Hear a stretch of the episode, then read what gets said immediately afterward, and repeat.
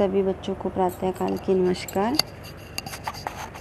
आज हम करने जा रहे हैं पाठ सात, नवयुवकों के प्रति। नवयुवकों के प्रति आपकी कविता का नाम है और इसके लेखक का नाम है मैथिली शरण गुप्त। सबसे पहले हम करने जा रहे हैं भाषा अभ्यास अभ्यास में आपको गुरुमुखी और देवनागरी अर्थात हिंदी और पंजाबी में कुछ शब्द दिए गए हैं, जिन शब्दों को आपने सिर्फ़ पढ़ना है और लिखना है, जैसे शुभ संसार, ज्योति, आजकल, जन्म और जीवन। उसके बाद नंबर दो पर आपको पंजाबी में कुछ शब्द दिए गए हैं। आपको उन पंजाबी में दिए गए शब्दों को हिंदी भाषा में लिखना है। जैसे नज़र नज़र को हिंदी में कहते हैं दृष्टि। हिस्सा हिस्सा को कहा जाता है योग। बदलना, परिणत। पहला, प्रथम। नेक्स्ट है शब्दार्थ। शब्दार्थ में, जैसे भगतवर। भगतवर का मतलब है सभी भक्तों में श्रेष्ठ। जो भक्तों में श्रेष्ठ होता है, उसे कहा जाता है भगतवर। देशोद्धार। देशोद्धार का अर्थ है देश का उद्धार करना। देशोद्धार का अर्थ है देश का उद्धार करना। नेक्स्ट है योग। योग का अर्थ है सहयोग। कुमार।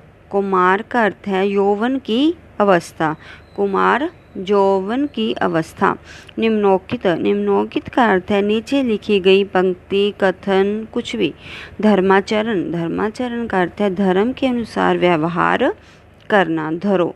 धरो का अर्थ है, धारण करना। नेक्स्ट है हमारा प्रश्न नंबर तीन, जिसमें हमने प्रश्नों के उत्तर देने हैं एक दो वाक्यों में।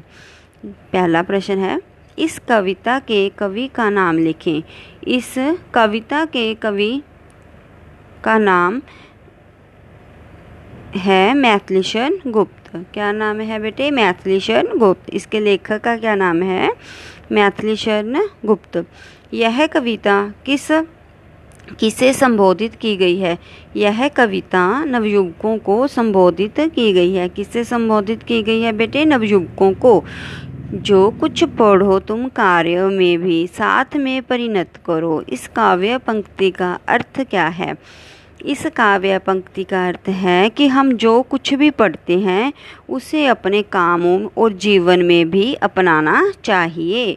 नवयुवकों के सम्मुख कौन कौन से दो पथ हैं? उन्हें किस पथ का चुनाव करना चाहिए? नवयुवकों के सामने सम्मुख मतलब सामने संयम और असंयम।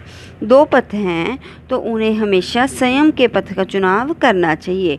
किस पथ का चुनाव? संयम के पथ का चुनाव करना चाहिए। नंबर पाँच पे हमारे आगे प्रायवाची शब्द। प्रायवाची शब्द बेटे मनुष्य मनुष्य का होता है नर, या फिर उसे नर भी कहा जाता है और उसे मानविक भी कहा जाता है। नेक्स्ट है ज्योति। ज्योति का आएगा प्रकाश। प्रकाश भी कहते हैं और उसे रोशनी भी कहा जाता है। संसार संसार का आप देखो जग, जगत, दुनिया कहा जाता है। पथ पथ का मतलब होता है मार्ग, रास्ता, राह। उसके बाद है विपरीत शब्द बनाएँ। विपरीत शब्द इनमें देखो बेटे, जैसे संयम है, इसके आगे अ लग जाता है, असंयम। ऐसे ही शुभ शुभ के आगे अ लग जाएगा, अशुभ। धर्म धर्म के आगे अ लगा दोगे, अधर्म। ये हो जाएगा धर्म अधर्म, इसका विपरीत। विश्वास विश्वास के आगे अ लगा दोगे तो इसका भी हो जाएगा। अविश्वास, अ लगाने से, ये जो मैंने चार शब्द बताए हैं, ये अ लगाने से अपना जो इनका रूप होता है, उसमें विपरीत हो जाते हैं।